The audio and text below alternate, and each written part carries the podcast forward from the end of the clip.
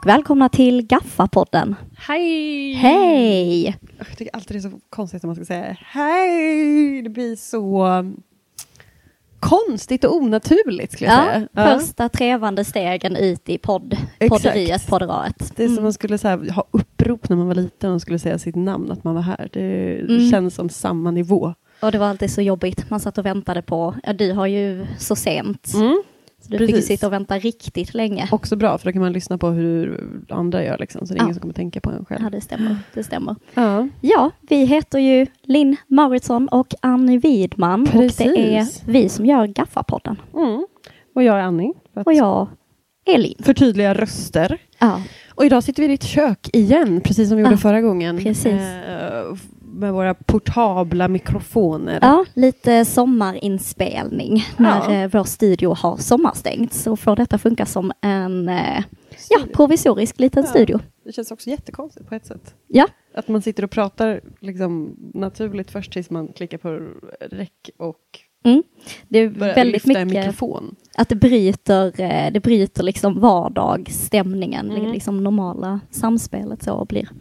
Men det är spännande. Det blir väldigt spännande, väldigt spännande. Ja, Mm. Idag var. har vi ju ganska intressanta grejer att diskutera. Vi ska nischa in oss ganska mycket. Mm, det Ehm, tåls att säga att det kommer att nischas, Mm. absolut. Ja, och det är två helt olika ämnen vi kommer Mm. nischa oss in på. väldigt olika. Eh, men, men väldigt intressant skulle jag säga. Men mer om det senare. Vi, vi Mm. kan ju prata om den, den senaste, vi börjar ju närma oss nu festivalerans slut kan man väl säga. precis. Eh. Sommaren närmar sig sitt slut och med den även de stora sommarfestivalerna. Ja, Mm. och vi har ju nästan nämnt det i varje avsnitt. Mm. De som är eller pågår eller ska vara liksom. Mm. Ja, nu till helgen är det ju propaganda som jag tycker oftast knyter ihop säcken som är en av de stora. Men Mm. jag skulle vilja säga att den största nu var ju förra helgen va? Ja, Och det var ju Way Out West som är Ja. i Göteborg. ja. Den stora kronan på verket i Sveriges eh, festivalkatalog kanske för många. Mm, precis, och eh, även influencernas festival som jag Precis. brukar säga. Kanske framförallt dem. Det är absolut den man ser mest i sina sociala medier under tiden den pågår. Precis. På så sätt att man faktiskt hinner bli lite, lite kräksnödig på det va? Ja, och det här har ju liksom bitit mig, så kan man nog inte säga, men, men vi, säger, vi säger det uttrycket Mm, nu. Jag är, jag är nämligen chef på att hitta på nya uttryck här, men, men det har bitit mig ganska hårt i att den här festivalen har ändrat så himla mycket. Mm. Mm. Alltså en, en besatthet i att marknadsföra sig via influencers. Mm. Absolut. Och det är både märkbart. liksom, eh, högt och lågt i antal följare du är som Mm. influencer. Mm. Men det är liksom att, nästan som att huvudfokuset försvinner. Mm. Säg en influencer som inte har ett DJ-gig på Way Out West. Precis. Sponsrat så. av Oatly. Eller, Eller, alla andra, Ja. alltså vad som helst. Liksom. Ja.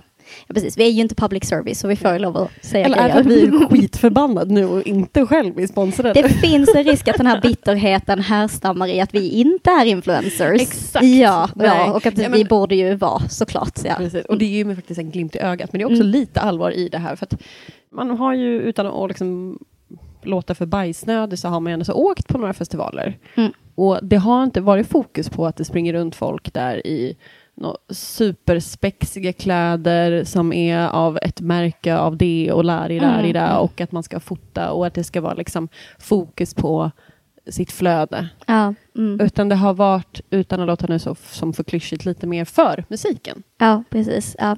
Det, alltså, det händer ju någonting i, och det kan man ju säga även i till exempel Coachella. Det här känns ju lite som att det blir Lex Coachella och vi har väl till och med i podden tidigare kallat Way Out West för lilla Coachella. Men att det blir, eh, alltså i takt med att det blir viktigare och viktigare att synas på vissa platser och liksom att ha, till exempel då, att synas på Coachella, att synas framför det här eh, Pariserhjulet eller vad fan det nu är, eh, i rätt outfits, vara på rätt revolve parties. I det så försvinner ju också ett visst fokus ifrån musiken. Det, det blir ju så att den delen tar helt enkelt fokus ifrån det som kanske var huvudfokus från början. Ja, och, och det är lite av den samtiden vi lever i idag också, att alltså, verkligheten florerar på Instagram. Mm.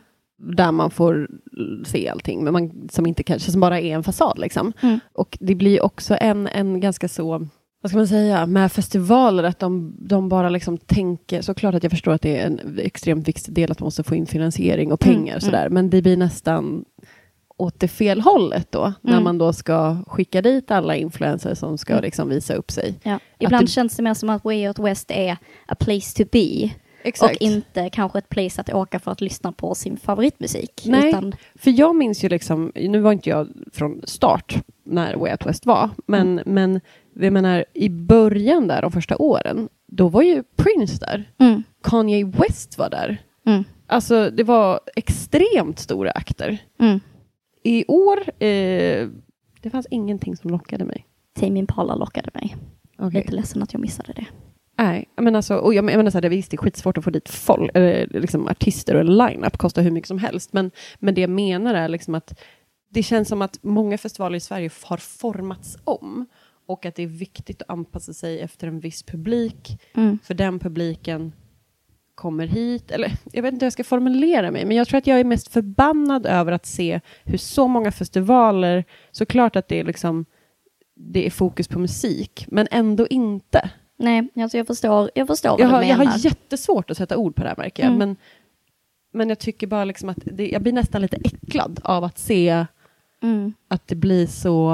eh, Stort fokus på annat som inte har med Ja. liksom, artisterna eller liksom kärleken till Precis. musiker och genrer och sådär. Och sen är Way Out West superduktiga vill jag också Ja, säga med, med, absolut. med allt uppstyrt. Men det här att de gäller väl har- liksom festivaler i stort också, tänker jag. Men Exakt. det syns tydligast på en festival som har blivit väldigt, väldigt hypad. Ja, såklart. Där man också ska vara väldigt, väldigt eh, snyggt klädd Mm. och så vidare. Mm. och så. Ja. Ehm, så att, ehm, och med, det, med det sagt är jag också typ, tycker jag är intressant för att samtidigt som det sker, för vi snackade lite om festivaldöd för många avsnitt sedan, Mm. Mm. eh, vilket jag tyckte ehm, att festivalen dog kanske runt 2011-2013. Mm. Precis. Ehm, och sen kom typ Instagram ungefär så, och Mm. influencers föddes.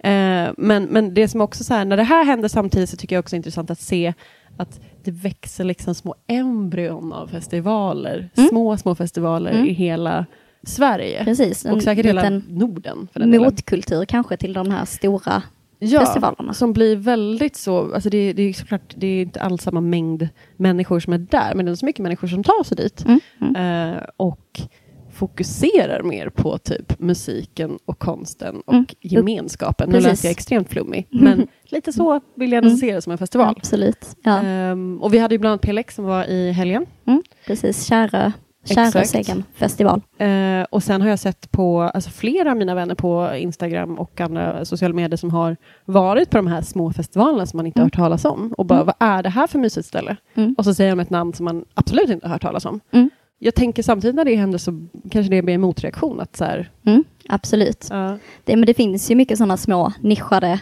typ skogsfestivaler och sånt här. Jag minns när jag jobbade på Smålandsposten så skrev jag om en del, det fanns en krautfestival, nu minns jag inte vad den hette. Den finns nog inte kvar. Liksom en krautfestival ute i eh, skogen i Småland där liksom ett jättestort krautband som heter Amondyl spelade, vilket ju var jättestort och det var ju så här Mm. superstort för liksom den krautscenen. Men det är så spännande när det uppstår festivaler som är alltså för en nischad grupp människor som kanske inte alla känner till, men alla som kommer dit älskar det. mm. Det blir en väldigt mysig eh, miljö av ja, det. ja, gud ja, verkligen. Och jag tror att det är väl det man har saknat också ganska mycket. Mm. Än att liksom springa runt på de här gigantiska festivalerna, man ska jämföra sig och man ska, alltså ja, nu låter jag som att jag är 70 år gammal och säger att det var bättre på min tid. Det kanske gäller att vi hittar... Skriker hon i Ja. ren, ren ilska. Det kanske är dags för oss att hitta en festival som liksom nischar in sig på det vi gillar. Ja, Ja. ja klageri klagar jag. Ja. Det är en sån dag. Men eh, Mm. ja, men med det sagt vill jag också säga att någonstans i det här så börjar man också se på hur extremt dyrt det blir att Ja. åka på festival. Absolut. Yes, det händer ju grejer, Det eh, händer märker grejer. man Och det man ser kikar. man ju i, inte enbart i festivalvärlden eller Sverige, Nej. eh, utan kanske de senaste åren för att världen har hänt. Alltså Mm. saker och ting har hänt och vi är mitt idag i en bajsmacka av lågkonjunktur. Precis, absolut. Yes. Och ja, man har ju märkt att det blir tuffare såklart för eh, alltså alla svenska hushåll, men även såklart musikbranschen. Mm. Mm. Men, men det är väl också sagt att det kanske inte är lika folk är dels peppade att åka på stora festivaler Nej. och kan kanske ta sig de här mindre. Mm. Du får Mm. avbryta mig här om jag har fel. Eller Nej, nej, liksom, jag, jag än så länge håller med dig. Eh, men, men också att, att folk blir lite mer håller i sina plånböcker. För att visst, alla musiker, mus, musiker behöver liksom komma på fötterna efter, efter liksom pandemiåren, Mm. såklart. Mm. Men, men det jag tänker på när jag dels talar om, om liksom stora festival kontra liten festival, så tänker jag också på de, de stora akterna, alltså Mm. artisterna Alltså som stora spelar i sommar. konserter Ja. med. Och liksom. i höst. Mm. Och ett som gav mig lite så här, oj, vad dyrt det var att köpa en biljett helt Mm. plötsligt. Mm. Och visst, det, det är klart Vilket, att, vilket, vilket var det? Eh, Vilket exempel? eh, Bruce. Springsteen Ah, bland mm. annat. Eh, och sen började jag researcha, och vi pratade lite innan vi började Mm. podda också om, och kollade upp biljetter. Mm. Det jag såg då är ju att en biljett för en halvbra plats på Ullevi idag kostar 1840 kronor. Ja. ja, det är ju så att man känner att det börjar eh, svida. Alltså även om det är ens favoritartist, tänker jag, är det ju... Eh, ja, alltså jag är ju van vid liksom att eh, normala konserter med normal, liksom, stora artister kostar Mm. runt 500 500-600 spänn kanske. Mm. Ehm, så att det är ju absolut ett dyrt, ett dyrt pris. Ja, och, och så, såklart, alltså, Men det är spännande också, de ska ju fylla Ullevi och Mm. det roliga är väl att de kommer ju att göra det också. Ja, absolut säkert. Mm. Och då får man ju tänka på att det här var en av de billigaste biljetterna. Mm. Jag vet inte ens vad en, en dyr biljett Nej. kostar. Nej. Vi får nog lägga på några lappar till. Ja. Men, men och såklart så förstärks ju det här av eh, inflationen som pågår. ja. Eh, men, men jag undrar... Men det blir så svårt, alltså för att jag fattar att man behöver möta inflationen liksom även som, alltså nu får vi ju se kanske då artisterna och turnéerna som företag, eh, alltså för företagen då. Eh, både liksom biljettjänsterna och om man liksom kallar artisten för ett företag också. Mm. Att de också behöver liksom nå fram till sina ekonomiska mål. Men det kan kännas som att publiken behöver ju kanske också hålla i sina pengar. Jag vet liksom inte riktigt. Det känns som att det kan bli svårt med tanke på lågkonjunkturen Mm. att liksom få folk att betala de pengarna. Alltså utan att publiken blir lite missnöjd kanske. Ja, Om man märker att det är skenande priser och att det faktiskt är märkbart att man känner att det här var dyrare än sist jag gick. ja och, och då ska man ju ha väldigt höga förväntningar också. Och så kanske man inte går till en konsert som man tycker är så bra. Nej, alltså det blir väldigt svårt om man tycker halvbra om Bruce Springsteen, att det inte är ens favoritartist. Ja, eller får liksom halvbra platser som man sitter på och tycker Mm. inte att alltså, upplevelsen försämras. För jag minns Mm. när jag var såg honom för några år sedan, och det var jättelänge sedan, men då, då satt vi på ganska dåliga platser med där akustiken inte funkade. Mm, mm. Visst, det var ju skitmäktigt att Ja. se honom. Men plats, eller det var något med ljudet som gjorde att just där vi satt Ja. så fick man inte samma Ja. känsla som kanske de där fram. Precis problemet med arenaspelningar i stort ju. Mm. Eh, att det är svårt att uppnå liksom en bra upplevelse för exakt alla platser. Exakt, det är såklart. nästan omöjligt. Ja. Men, eh, men om Men- då man dessutom har betalt väldigt mycket pengar för det så kan det ju faktiskt, ja, alltså jag tänker att det kan uppstå ett missnöje. Nu är jag inte säker på Mm. att det kommer att ske med just Bruce Springsteen, men jag tänker att det här kanske är någonting, om det här fortsätter, att man ser liksom att priserna ökar i stort Mm. i, eh, för konsertbiljetter och festivalbiljetter och även på festivaler, att man börjar ta mer betalt för sakerna vid sidan av. Alltså man är tvingad att vara på ett område, mer eller mindre, och att det man betalar för att alltså få kun- kunna vara Mm. där, alltså mat, Mm. dryck och så vidare, att det också skenar. Mm, Det kan, absolut. ju, det kan ju leda till ett missnöje, möjligtvis, säger jag bara. Ja, men jag det är det som är min, min spaning lite Och i här. värsta fall att folk faktiskt inte går på konserter, vilket ju skulle vara det absolut tråkigaste. Alltså att höga biljettpriser och höga priser överlag sätter liksom käppar i hjulet för folk att få uppleva sina favoritartister eller bara få uppleva liksom något nytt. Mm.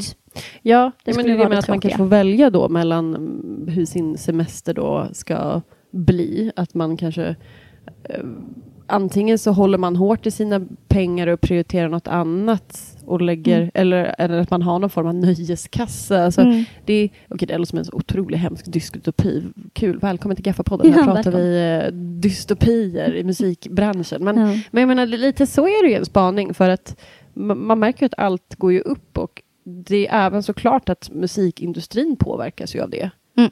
Mm. Och vad, vart, vart är den på väg alltså, Ja. i det här? Det blir, Ja. det blir lite intressant att följa. Det ska bli väldigt intressant att följa. Det Ja. tycker jag också.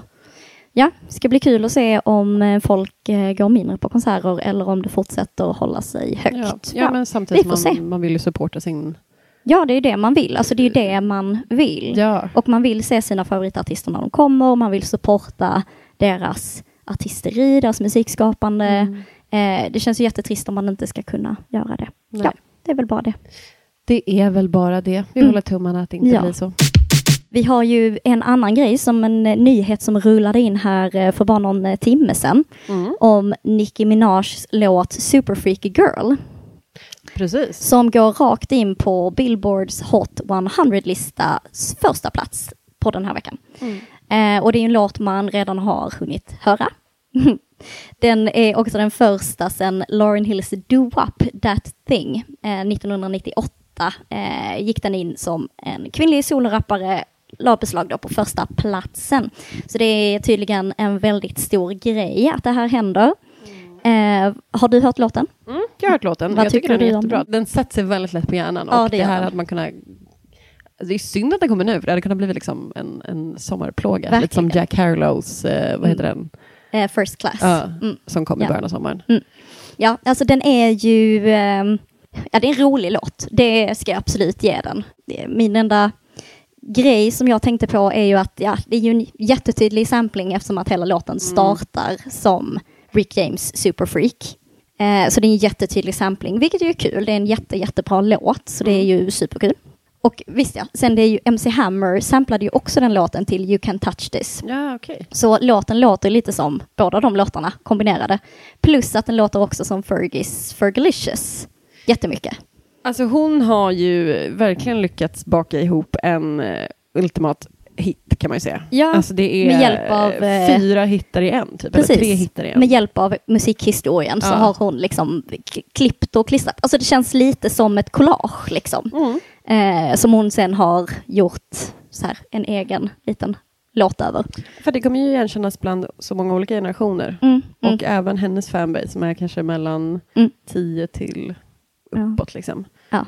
The estate of eh, Rick James lever ju inte längre. Nej. Men hans estate, hans efterlevare, Ja. eh, blir nog säkert superglada. Det här Ja. ger nog en hel del klirr i kassan, Ja. skulle jag gissa på. Ja, ja. Men du tycker den är bra? Ja, alltså den är ju för min del, nu eh, måste jag väl förtydliga att det här är en åsikt som jag har. Jag tycker att den är lite intetsägande, liksom. Alltså, Ja, men det är ju ja, så jäkla mycket ja. musik som är det idag, speciellt om det ska nå liksom till etta på Billboards-listan Ja. så är ju nästan all musik där. Och dra in en summa pengar. Ja. Alltså, det, det är ju också kanske den genren som, även om de är säkert jätteduktiga musiker, så har ju de ett musikbolag där de måste få in en viss Mm. peng. Och jag tror liksom inte... Nicki Minaj har liksom en sån eh, konstnärlig vision av att eh, hon ska skapa något nytt Nej, heller. Om vi ska vara ärliga. Nej, Nej. Så min kritik nog, eh, det- den är väldigt liten också i det här sammanhanget. Men det är en bra låt, den är catchy. Ja. Absolut, det ska den ha. Men det är kul att det, för, för på tal om just att göra en banger eller en, Mm. en hitlåt, alltså vad, Ja. vad krävs det för att skapa en hitlåt? Så är det Mm. någonting som jag kom över på DN eh, idag. Alltså, är det lättare att göra, alltså, än någonsin att göra en one hit wonder idag? Mm. Och det är ju kul då med, du tar upp Nicki Minaj, för att det blir ju liksom ett, ett ehm, vad ska man säga, resultat på att det är väldigt lätt att göra det. Mm. Nu är ju det inte One Hit Wonder eftersom att hon är Exakt. ju Nicki Minaj. Men, Exakt. Men om man skulle prata om en hit, Mm, en bara hit. Ja, generellt. precis. Liksom. I stort. Och då tycker jag det är lite intressant då, en ny forskning som ger svar på tal hur eh, vissa artister lyckas toppa listorna med låtar år efter år medan andra bara får en ja, sommarplåga, en hit, en, ja, något sånt. Ja, precis. Och nu finns ett svar på det. Ja, ja, precis. Det är så jäkla spännande. Vi, jag tror, vi har pratat om sommarplågor i något tidigare Ja, avsnitt precis. också tror jag. Men jag Ja. tror man får ta det med en nypa salt också. Att Svaret. Det är, liksom, Mm. ja, att det det är väl nog, ett svar av många. Exakt, precis. Hur är det liksom? Mm. Och att tiden har förändrats. Ja. Men, men om man tar typ exempelvis Sommarplågan då, som Mm. blir en hit, så Mm. är ju det liksom en, en tradition varje år att en låt klassas som sommarplåga Ja. i världen. Vi Det tyckte har... jag var mycket ty- tydligare förr. Mm. Vilken som var sommarplågan. Igen. Precis, för det här sa ju vi innan vi, vi drog på att låtar släpps ju varje fredag med Mm. ny musik Mm. idag. Och det går så snabbt och det marknadsförs på ett annat sätt. Mm. När vi var små tonåringar, vad vi nu var, Mm. då fanns det ju liksom den låten som du själv sa, hela Mm. sommaren. Precis, exakt. Och det, att den så tydligt också definierade sommaren. Alltså man kan nästan minnas vad Mm. man gjorde året Las Ketchup släpptes. 100%. Alltså så här genom Las Mm. Ketchup liksom. Ingen vill Eh. veta var du köpt din tröja. Ja, ja verkligen. Och, Hej, hej Monica. ja, och Botten Anna. Eh, Ja men precis. sådana grejer liksom. Att, eh, ja, men jag, jag minns verkligen liksom året typ Botten Anna släpptes och var jag var, var vi var på semester. Alltså så här, man kan Festig koppla sin sommar. cityfest. Ja, exakt. Men man kan koppla sin sommar till en låt. Det Ja. känns inte riktigt som att, alltså just det som att det är ett sånt ständig ström av nysläppt musik. Precis. Så kanske Sommarplågan inte har exakt samma status nu som den hade när vi var. Nej, yngre. men ändå är det ju eh, vissa personer som lyckas ta den Mm. nitlotten att, eh, att göra just den eh, hitten eller sommarplågan och Mm. inte kunna följa upp efter den succén. Ja, gud ja. ja. Och det kan ju vara till exempel bara en typ säg mellolåt. Mm, Alltså, mm, det- 100 procent. Ja. Och det är ju då för att det finns ett ihopbak av det här. Eh, att det finns då fyra stycken, nej förlåt, tre stycken sätt hur man då skapar den här hitlåten. Mm. Och det är då genom, ehm, det här har eh, forskaren Justin M. Berg menar då på att alla konstnärliga genrer har sin stabila hitmakare och tillfälliga one-hit wonders. Men just popmusik, den är speciell. Branschen håller ett så högt tempo och lyssnarnas intresse, intresse skiftar så snabbt. Och det var ju typ precis det vi sa egentligen, att trenderna idag är extrema. Mm, verkligen. Det Och där- krävs saker för att bryta igenom bruset. Ja, och då kan vi bara typ som ta upp TikTok som är typ dagens MTV. 100 procent. Och det är som typ TikTok, dagens TikTok tänker jag idag, typ eh, dagens MTV. Att där kan man ju verkligen se hur trendar, så trendar går Mm, mm. eh, med en låt. Att Yes. den slår igenom typ en dans eller någonting och den blir världskänd. Och Mm. sen går den typ en vecka och sen kommer en ny. Mm. Men jag skulle bara dra lite snabbt då att eh, det han sa då i sin forskning, hur nu man vill säga det, det är att om du ska skapa en hitlåt så måste det ett vara ett nyskapande sound. Mm. Där tänker jag att det är svårast egentligen. Mm, absolut, det är, klart att det, är, sound. det är klart att det är svårast för att man måste också balansera på gränsen att det fortfarande är lyssningsbart. Mm, precis. Det får inte vara svårt om det ska bli en hit eller sommarplåga. Nej, och det, det är liksom inte som att bara så hitta ett nytt recept. Det, du måste ju ändå så ha ett musikaliskt öra Ja, för ja verkligen. Så kunna- den punkten är svår, Ja. absolut. Verkligen. Och där tycker jag nästan lite så, eh, vad heter den, Timberland, Mm, 2004-2005. proffs på det såklart. Ja. Ja. Alltså när han släppte med Mm. Justin Bieber, nej, Timberlake. Timberlake. Och Nelly Furtado. och Nelly, och gud, Mm. det året Ja. också. Då var man ju helt liksom, vad är det här? Mm, verkligen. Tycker ja. fortfarande Justin Timberlakes, eh, vad heter den? Ehm, Eh, det, eh. Future Sex Love. Just Ja. en av världens bästa album Jag håller med. Pop, pop nyskapande Mm. liksom. Den borde vara med på alla listor över ett av de bästa popalbumen någonsin, tycker jag. Precis.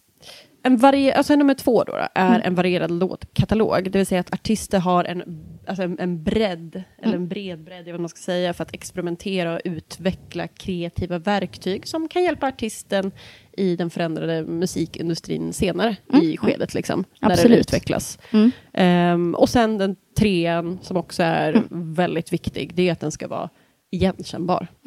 Yes. Ett sound som man, i, man direkt kan koppla Mm. till. Här kan man ju faktiskt prata om Nicki Minaj, tycker jag. Ja, faktiskt. Alltså hennes nya låt. Att hon bockar ju faktiskt av alla de här. ja, Så det är kanske inte så hon konstigt får att den... MVG. Ja, hon fick MVG i det här. Så Ja. att, men, eh, bara som exempel att det är inte så konstigt att den låten seglar in som etta på Billboard-listan. Eftersom att hon har liksom en formula Mm. som helt klart eh, spelar in på de här tre punkterna.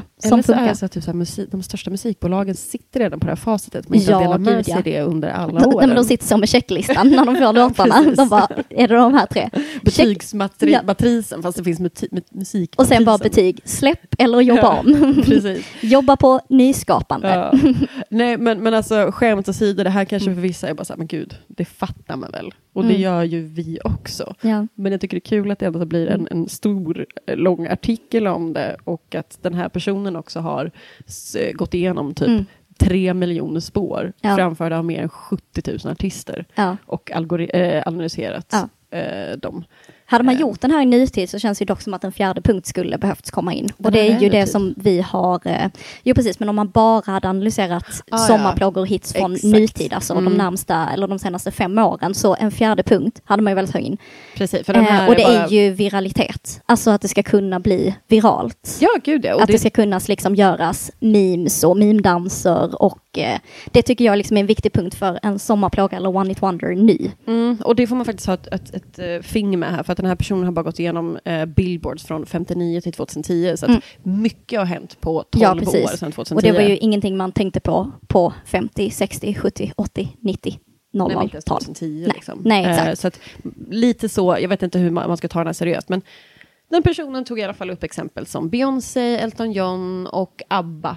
Mm. Eh, typ som exempel där det Ja. var nyskapande och varierande. Mm. Men Robin får dessvärre låga poäng. Ja, gud vad trist. Vad man trist för oss. Det, för att det anledningen var att hon bytte sound och gick Jaha. mer in på ett mer... Det känns som att det går in under eh, alltså experiment. Ja, Ja. men tydligen inte. Hon fick Nej. IG. Jag tycker det låter som att han är biased mot Robin. Jag tror också det. Så Mm, att, det eh, med det jag. sagt, eh, där har ni tre tips hur ni ska skriva en hitlåt. Ja, jag tänker att eh, gå hem nu och skriv er Ja. hitlåt och gör ert bästa. För att det här var, ja det är väldigt lätt matris att följa då. då. Ja, Ja. precis. Jag tyckte det var lite kul i alla fall. Det är väldigt spännande. Så, ja. Vi snackade väl lite om det, vad det finns för möjliga sommarplågor eh, från i, från i år.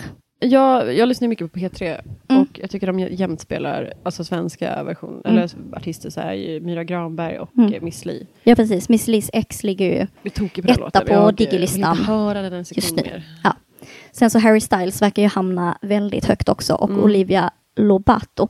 Olivia Lobato var kul för att jag tittade också på en annan artikel där de spådde vilken som möjligtvis skulle bli sommarens plåga. Ja. Eh, och då var hon högt. Så Aha. det löftet infriade ju sig, tänker jag. Mm. För jag tänkte ju, nu har jag nämnt Jack Harlow här 20 Mm. gånger, men det var ju ändå så, på tal om då att det går så fort med trender, den spelades ju frekvent Ja. först i början av sommaren. Verkligen, nu känns det som att den bara liksom försvann. Men det går väl snabbare också att byta ut sina sommarplågor. Det kanske är liksom är tre, fyra på en sommar nu som är olika. Kommer ens dagens ungdom veta vad en sommarplåga är? Nej. Det är frågan antagligen inte. Nej, det allt handlar om eh, helt andra saker. Ja. Och det var det om sommarplågor, eller? Det var det om sommarplågor. Jag har ju snöat in mig i ett helt annat ämne. Mm. Blev lite lätt besatt och eh, ja, totalt insnöad av eh, två stycken dokumentärer som jag sett på SVT. Eh, på samma tema. Eh, dels Hårdrock på export och Helvete, en historia om norsk black metal. Det, låter, alltså, det låter helt... Eh... Det känns som att norsk black metal är ännu mer nördigare än svensk black metal. Ja, kanske. Alltså framförallt för att eh, alltså norsk black metal är ju helt... Eh, det är liksom de som på många, många sätt har skapat genren. Alltså egentligen, det finns ju såklart andra exempel och det finns svenska exempel också. Men det känns verkligen som att Norge var ju the land, alltså of black metal. Mm. Ja, att det var där det på många sätt skapades och definierades och stilbildades kring det. Men jag tänkte inte att jag ska egentligen förklara så jättemycket om vad dokumentärerna handlar om. Jag kan säga om helvete, att det som var extra kul med den, det är ju att i många fall så handlar ju, jag har sett andra och lyssnat på andra dokumentärer om black metal tidigare, Mm. och det handlar ju alltid om mordet. Mm. Varg Vikernes mördade ju eh, Öystein eh, i Mayhem, bandet. Och, och det här är... ehm, Mayhem. Helvete är... Alltså, det var den serien. Ja, precis, precis om black metal. Ja. Så det handlar alltid om det mordet, det handlar alltid om eh, Deads självmord, också sångare i eh, Mayhem, och liksom kaoset kring det här bandet, kyrkbränningarna som Varg Vikernes också eh, utförde. Så liksom hela liksom kaoset runt det där. Här var det kul för att man fick liksom en bakgrundshistoria och man fick liksom se de andra aktörerna inom genren också som inte kanske var med och skapade det här kaoset även om de var djupt insyltade i det mörka, sataniska och kulta också. Spännande. Men det jag tyckte var liksom fint som finns i, och som jag kommer ta med mig jättemycket, som finns i båda de här dokumentärerna, att det handlade så himla mycket om ungdomar som drev på en undergroundkultur. Mm. Och det var liksom så som att få en flashback till en tid som man inte själv levde i. Nej. Men att bara känna, fan vad fint och rent och härligt det där när var. var det här? Det var... Ja men det börjar ju på tidigt 80-tal, hårdrock och även helvete. Alltså black metal uppstod där runt liksom 83, kanske det finns lite tidiga grejer och liksom även eh, hårdrock på export tar sin början runt liksom Final Countdown, Yngwie Malmsteen men också Battery, ett eh, svenskt eh, black metal-band. Men det var liksom som att de, de säger så himla mycket i den här dokumentären att ingen fattade vad de gjorde, ingen ville lyssna på deras musik, men det spelade ingen roll. De höll på att traggla, de brann för sin musik. Och Nicke Andersson, eh, som har spelat i både Helicopters och eh, Entombed, han sa att det var liksom det coolaste och det de drömde om var att hamna på ett sånt här coolt fanzines topp 10-demos. Eh, det var liksom belöningen. Eh, och om folk bara sa att det skramlade, han sket i det. För de har ingenting med det att göra och ingen behövde fatta vad de gjorde. Eh, och det är ju så roligt liksom att de här banden nu, som de här pojkarna var med och startade, Ja. är liksom så stora stilbildande så att de är kända över hela världen och är med så här när man ska lista de mest kända metal-albumen så är de där. Men det känns spontant som att liksom världen, inklusive en själv, Mm. inte förstår hur stor den scenen är. Mm. För att jag stod och liksom småkikade lite också på eh, dokumentären Hårdrock på export när min Mm. sambo satt och kollade på den. Mm. Ni har ju ändå så delar gemensamt intresse där. Mm. Och stod och fastnade också över liksom att gud, det här var ju enormt Ja. på 80-talet. Ja, fast 90. det roliga var att det var ju inte enormt på 80-talet. Eller Alltså, för- men det var något så här, som att de bara så här, det var någon som pratade om att Alltså de turnerar ju i världen över. Mm. Ehm, Typ nu. Ja, det kanske var nu då? Ja, Okej, alltså för ja, att- du ser hur Jo, alltså, jag för, de, för de var ju de var ju turnerade och många kunde liksom harva på och göra spelningar och så. Eh, och ändå kunna åka ut. Men, men det var liksom inga stora publiker, det var inga stora Nej. skivförsäljningar förrän Europes Final Countdown. Det var den första Okej. stora riktiga Mm. succén. Men så det var liksom band som harvade på i musiktävlingar, spelade på fritidsgårdar, kämpade ut pengar till sina EPs. Och plötsligt så 20 år senare så har de gjort ett sånt jävla avtryck i musikscenen. Ja. Eh, så det här liksom do it yourself-stilen är ju skithäftigt. Och att man orkar fortsätta. Ja, Alltså, men det är ju för att man älskar sin musik och Mm. för att man har kvar den som man hade när man var 17 och 18, att man tänkte så här, skitsamma om ingen fattar, jag älskar detta. Och de här liksom banden eh, eller andra liksom musikintresserade personerna som jag tape-tradar med. För det var också en annan gullig grej, de höll på med tape-trading. Alla spelade in på kassett, Mm. för att de kunde inte ens spela in på LP-skivor för att det var så dyrt. Så de spelade in liksom på kassetter. Och sen så skickade man sin demo via de här fanzinesen till andra som var intresserade av samma scen. Och då kunde man ha brevvänner liksom i Japan, Brasilien, USA som man skickade och bytte demos med. Så så scenen växte fram. Gud också, men då är det inte konstigt att det tog 20 år innan Nej, den scenen verkligen växte inte. fram för att allt skickades genom brevduvor typ. Så, Ja. Ja, Men till exempel, spännande, Anders Fridén från Inflame säger i dokumentären att han tycker att så här, han tycker det är fint att intrycket som de gjorde när de var 16-17 lever kvar. Mm. Och så ett exempel på liksom hur det bara kunde gå från att det inte alls gick bra till att det gick jättebra är ju bandet eh, Refused som spelar hardcore från Mm. Umeå. 1998 gör de sin sista spelning och sista turné i USA och lägger ner. De hade gjort en platta som heter Shape of Punk to Come som totalt slet sönder bandet. Och turnén blev jättemisslyckad, ingen kom och de bara liksom bestämde sig för att det här funkar ju inte längre. Ett halvår senare så spelades New Noise från den skivan på MTV hela tiden. Och då hade de lagt ner för att de inte hade lyckats Nej, så då fanns de inte längre. nej. Sen gjorde de eh, alltså så att de återbildades och då fick de spela på Coachella.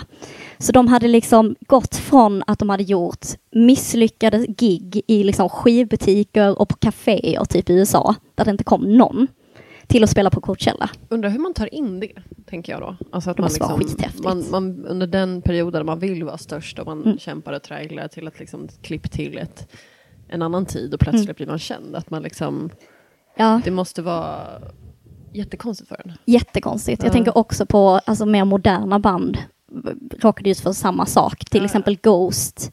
Tobias Forge hade varit med i jättemycket olika band och tragglat Mm. och det lossnade ju egentligen inte förrän han skapade Ghost eller ute på MySpace. Det blev en Ja. sån internetsuccé. Och Sabaton som ju höll på med sin krigs, krigsrock. Eh, det slog ju inte heller förrän jättemycket senare. Eh, när det liksom kom i fatt eh, publiken. Att Men det här ska man bandet finns. säga då att eh, hårdrock är liksom större än någonsin än vad det är alltså idag? Mm, Typ? ja men det tycker jag. Alltså, och även Att de här som liksom, prime time. ja får man titta på de här små black metal-banden också som liksom inte hade några kanske lyssnare utanför Mm. sin underground-kultur. För det är jävligt svår musik. Jag kan säga Mm. så här, jag uppskattar ju inte black metal eller death metal egentligen jättemycket. Nej. Men eh, nu finns ju liksom de här inspelningarna som de har gjort när de var ganska små, de är så totalt epokgörande och Ja. har jättemycket lyssnare världen över för att de liksom har definierat ett sound. Mm. Så ja, det har väl blivit större än någonsin. Ja, och samtidigt som vi pratade om innan, det är lätt, alltså så här, kommersiell musik som pop, Mm. popmusik. Mm. Det är ju så lätt att skapa och det är så lätt att gillas bland en sån bred mängd människor. Mm. Men, och även att liksom ge ut under en period man inte kunde, när inte datorer eller digitalisering Mm, mm, fanns. precis. Ja. Gentemot kanske ha, ö, hårdrocken, hardrock vill jag säga. Ehm, där, där det kanske, det fanns en publik men de var så utspridda och det fanns inte lika många som Mm. popmusiken och att det Nej. kanske fick ta sin tid men att det blev Mm. jäkligt bra musik. Ja, precis. Som många Som- inom de genrerna. Ja men som fick marineras. Mm, verkligen. Mm. Och sen när det gavs ut så exploderade det typ, Ja. tänker jag. Ja, nej men verkligen så. Och, nej men som At the Gates har ju producerat en skiva som eh, på många liksom så här listor anses vara det absolut mest stilbildande som har gjorts inom liksom, eh, den här melodiska eh, death metalen eh, överhuvudtaget. Och det är ju jättespännande. Och att de då är från lilla, lilla Sverige. Alltså så många av de här banden. Ja, men det är jättemånga, alltså verkligen. Ja. En annan kul grej som jag tar med mig från eh, dokumentären, som också var spännande, är de få producenterna som faktiskt tog tag i de här banden, hur stor roll de har spelat för att det här ska komma ut i världen ehm, och faktiskt att det ska finnas inspelat idag så att det fick den hypen det förtjänade så långt efter. Då har vi till exempel Fredrik Nordström som hade en studio som heter Studio Fredman. Han Åh, spelade bara in great. dansband fram tills att det liksom blev lite av en fritidsgård. Ja. Nej, det är inte han som spelar in dansband, jag skojar bara. Han var i Göteborg i alla fall och så började det bli lite av en fritidsgård kring hans studio och han började hjälpa de här banden. Eh, till exempel Dark Tranquility, At the Gates, Arch Enemy, Hammerfall, Opeth och så vidare att spela in sina, sin musik och har liksom blivit helt världsledande inom att producera det. Så till och med så här Panic at the Disco har varit i hans studio, Bring Me The Horizon har varit i hans studio, han är en så legendarisk rockproducent och det började med att han spelade in 16-17-åriga hårdrockssnubbar Åh, som inte hade någonstans att ta vägen. Ja. Jättefint. Och också en, en kille som heter Börje Boss Forsberg. Han är också helt legendarisk, framförallt eftersom att han var då pappa till Ace Forsberg som startade Battery. Ett av kanske världens första black metal-band som också var ett soloprojekt. Gud, känns som att jag bara sitter och nickar. Ah, alltså Mm. jag har ju så, det här är ju verkligen en sån liten, jag har så liten koll på den här genren. Ja, det har jag också Absolut egentligen. inte. Nej, men jag har ju bara sett de här fantastiska dokumentärerna som jag rekommenderar alla att se.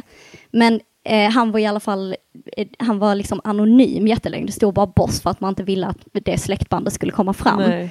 Men det var, det är ju så himla fint i alla fall att han, för att det finns en intervju med honom som han har gjort där han var så, ja men han hade bara spelat in, jag tror att det var han som bara hade spelat in dansbanden.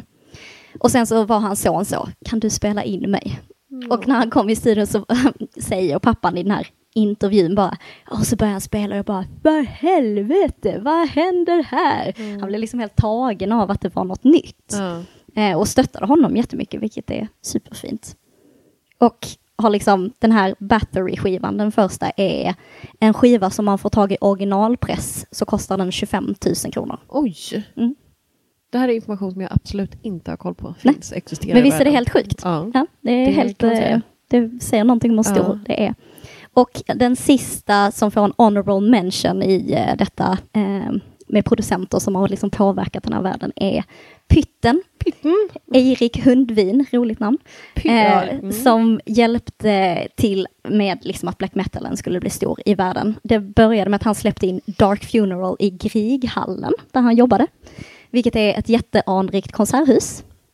Så liksom den friktionen mellan black metal och eh, ja, alltså symfonisk musik är ju spännande i sig. Ja. Eh, och sen så spelade han också in Mayhems Det Mysterium, De Satanas, som är ett av de mest stilbildande eh, black metal-albumen i Grieghallen, alltså i konsertsalen, där de brukar liksom ha symfoniorkestrar. Så han använde hela rummet för att liksom skapa ljudbilden. Skithäftigt, tycker jag. Ja, ja absolut. Mm. Eller, det låter bara ja, ja, ja. Ja. Men som sagt, det är, det är information som jag, det, som jag inte alls besitter. Men Mm. det är ju också otroligt duktiga musiker som vet exakt vad de håller på med. Ja, Och det är ju synd att de inte får synas och höras mer på ett sätt. precis. Ja, men det, det, de Mm. hörs och de spelar Ja. och är väldigt eh, populära, alla de här banden fortfarande. Och jag har ju bara nämnt några från den här dokumentären, men alltså man blir helt tagen över bara jag tror att poängen är deras engagemang, deras glöd och sen så deras liksom Mm. vilja att gå in och förändra någonting. Mm. Alltså till exempel i metalvärlden så är ju the Gothenburg sound en grej.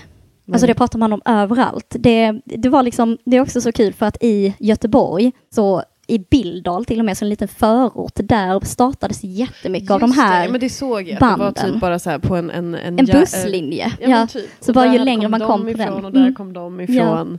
Ja. det, ja, men det var coolt Ja. ändå att det var så Och att så här- alla var så kompisar och sen så satte de ett sound på kartan. Ja. Så, och de hade ingen aning om att de gjorde det då. Och nu när de skulle definiera det hade de också lite svårt att säga det. Men det är ju då lite mer symfonisk death metal brukar man säga. Eh, och att det också finns ett liksom, gitarrljud eh, till det som hör till och så. Mm.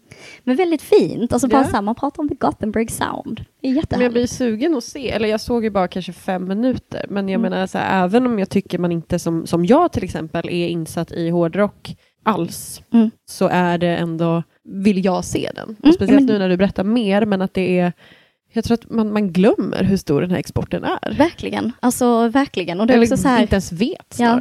men också en sån grej att man vet ju att Yng- Yngwie Malmsteen var jättestor. Men Mm. vet man hur stor han var? Nej. Nej, man har fan ingen aning. Och Europe, de sålde fan sex miljoner album. Ja, det är väl Sex kanske de, den, de, de folk, alltså gemene Ja. man kan, kan. De har också med Mickey D. Ja, just det. Och Ja. jag kände inte till så mycket om honom, men vilken jävla musikgärning. Liksom Nej. spelat med Motorhead hur länge som helst, spelar med Scorpions nu bara. Ja. Och fortsätter också spela. Ja, ja. och liksom ja, kallades av Lemmy världens bästa trummis. ja, Stort, det är stort faktiskt. väldigt stort. Verkligen. Ja, men eh, ja, det var väl egentligen det om det. Jag tänker att man borde se de här dokumentärerna. Mm. Men jag tänkte också bara för att säga någonting om det här avtrycket som har gjorts, som Sverige har liksom gjort på den här scenen, så såg jag på Gaffa, Gaffas hemsida, lite dagsfärska avtryck och arv. Mm. Eh, ett svenskt metalband som heter The Halo Effect med medlemmar från Inflames och även då eh, Mikael Stanne var med och han var ju också med i Dark Tranquility. De har precis släppt ny skiva. Den har klättrat till första plats på Sverigetopp-listans veckans albumlista. Och det är då den första metalakten, debutalbumen från en metalakt att toppa listan redan efter en vecka. Och albumet har landat på en sjätteplacering på tyska albumlistan. Så det är coolt. Ja. Och sen har ju Ghost fått en viral hit. Mary on a cross, Ghost-låt eh, från ett mycket tidigare album. Eh, släppt eh, och, eller så här, blivit jättestor på TikTok och hamnat på viral 50, Förenade Arabemiraterna etta. Jag tänker så här, är det en musik som får spelas på det sättet där? Jag kan tänka mig att det är kontroversiellt. Ja, men det, kan ja, säkert, det, det, det kan säkert, ordet säger eh, man såklart. Jag kommer inte på vilket, det- jag skulle... kan säkert bidra till att den spelas mycket där. Ja, Ja. alltså hoppas. Ja. Verkligen. Och i Eh, det stora Viral 50 i världen så ligger den på nionde plats. Mm. Vilket är väldigt kul med tanke på att det är en betydligt äldre låt. Ja. Och de har ju ett helt nytt album ute som Ja. eh, säkert eh, spelas mycket bättre på grund av detta. Ja. Vem vet, om 20 år kanske hårdrock kommer ta över hela världen. Antagligen inte. Nej, Nej men jag tänker Skulle jag att det kanske på. är en, alltså som i Saudiarabien. Att, där, att det liksom, Och det, det håller på att börja klättras upp nu för att man Mm. kanske inte har fått spela en sån typ av musik. Nya metalvaggan. Exakt. Mm. Vem vet vad som kan dyka upp Kanske för nya det sounds här där. avsnittets klipp, den nya Ja. metalvaggan. Man börjar med eh, Förenade Arabemiraten eh, metal, liksom. Mm. Undrar hur det låter. Mm. Kan säkert bli jättespännande. Ja, vi får se. Yes, se de dokumentärerna. Rekommenderar varmt. Det ska jag göra. Vi har lite låttips också. Ja, för det har vi alltid så här på slutet av podden. Linn, vad vill du tipsa om idag? Jo, men jag börjar med en... Jag ska tipsa om en gammal låt, en rejält eh, många år på nacken den här. Och det är min favorit, kanske, bland alla grunge-låtar som har släppts någonsin. Beror på vilken dag man frågar mig i och för sig, men just nu är det definitivt och brukar vara med jämna mellanrum. Eh, den här låten släpptes först på en B-sida på singeln Go 1993. Sen släpptes den på Lost Dogs 2004 som är ett samlingsalbum för alla B-sidor som bandet har gjort. I något förändrad version, solot är lite annorlunda bland annat och Go-versionen är lite råare, lite bättre enligt mig och den är inspelad under sångarens absoluta bästa röstera. Och det som gör den här låten fantastisk också tycker jag är basen. Alltså det är en helt fantastisk bas i den här av eh, då basisten Jeff Ament. Ament. Och det jag vill tipsa om görs egentligen bäst på en bootleg-inspelning som finns på Youtube från 1992 när Pearl Jam spelade live i Utrecht. Men det jag vill då rekommendera är Pearl Jams Alone.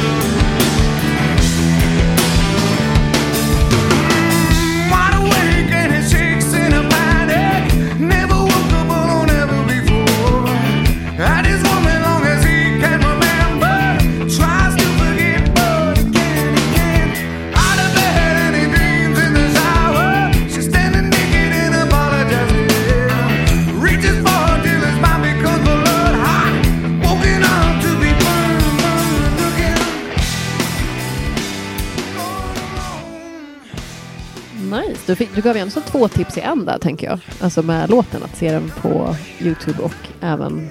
Ja, tre egentligen Ja, blir det väl. Precis. Men det ska jag spana in, för att jag har ju motsatsen till det, skulle jag säga. Ja, av verkligen. en, en, en äldre låt så har jag kanske lite mer nyare. Och det, ibland har ju vi ganska lika alltså så här, årstionde där, vi, där vi synkar ihop så. Men idag är det ju helt motsatt. Ja, vad och vill du även genre också, skulle jag säga. Verkligen, vad är ditt tips? Jag vill tipsa om en tjej som jag nyligen har börjat lyssna på som ändå har varit superhypad under ett tag nu. Och det är Little Sim som är den London-födda rapparen som 2015 gav ut sitt debutalbum A Curious Tale of Trials plus Persons. Eh, vilket fick en, vilket ledde till en ström av mixtapes och EP-släpp. Och nu senast så var hon ju faktiskt här i Sverige på Way Out West, den festivalen som vi sågade så härligt i början. Och hon fick eh, toppen recensioner av Gaffa faktiskt. Och den låten som jag då upptäckte och har lyssnat den senaste tiden mer och mer på Little Sims, det är låten Selfish. I can't sleep the night. I don't wanna fight. My best friend is I.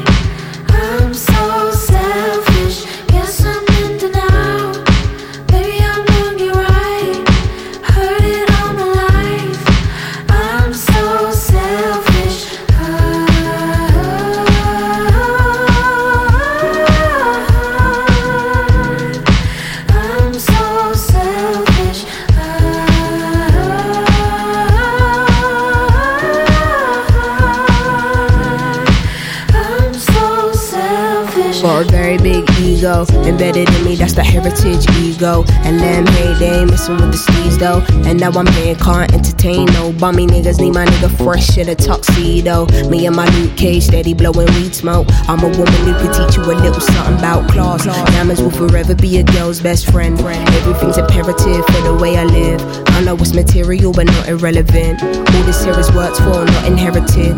Told myself I rate my niggas up but never did. Två helt olika musiktips. Det får man verkligen säga. Mm. Så ja, det är väl det det med det. Det var ju väldigt eh, blandade, blandade ämnen här idag. Ja, det kan man verkligen Eh, säga. Mycket bra tips också på saker man både kan eh, se nu när hösten närmar sig och lyssna på. Ja, så- När man bara behöver lite god musik i lurarna. ja men eh, jag, jag tycker vi bakade ihop det bra med grejer. Ja. Vi vill ju tacka till Studiefrämjandet att vi får lov att låna utrustningen och så vill vi ju tacka till mig, Linn Mauritsson, för att jag är så snäll och lånar ut min lägenhet. Tack, Tack, Linn. Linn. Ja, verkligen. Ja. Ja, medalj, Utan ditt, medalj och guldstjärna. studio. Gärna ett diplom också. Precis. Eh, men verkligen precis. Och sen så får vi som i vanlig ordning inte glömma gå in på Gaffas sociala medier och se det senaste nytt. För Mm. där är de frekventa och väldigt snabba med uppdateringar. Passa på att stötta Gaffa också och teckna en prenumeration så att man kan läsa allt skitbra innehåll på Gaffas hemsida. Precis. Och eh, plocka upp ett nummer vet jag. Där, eh, Haffa en Gaffa. Haffa en gaffa, som Mm. jag så gillar att säga. Yes.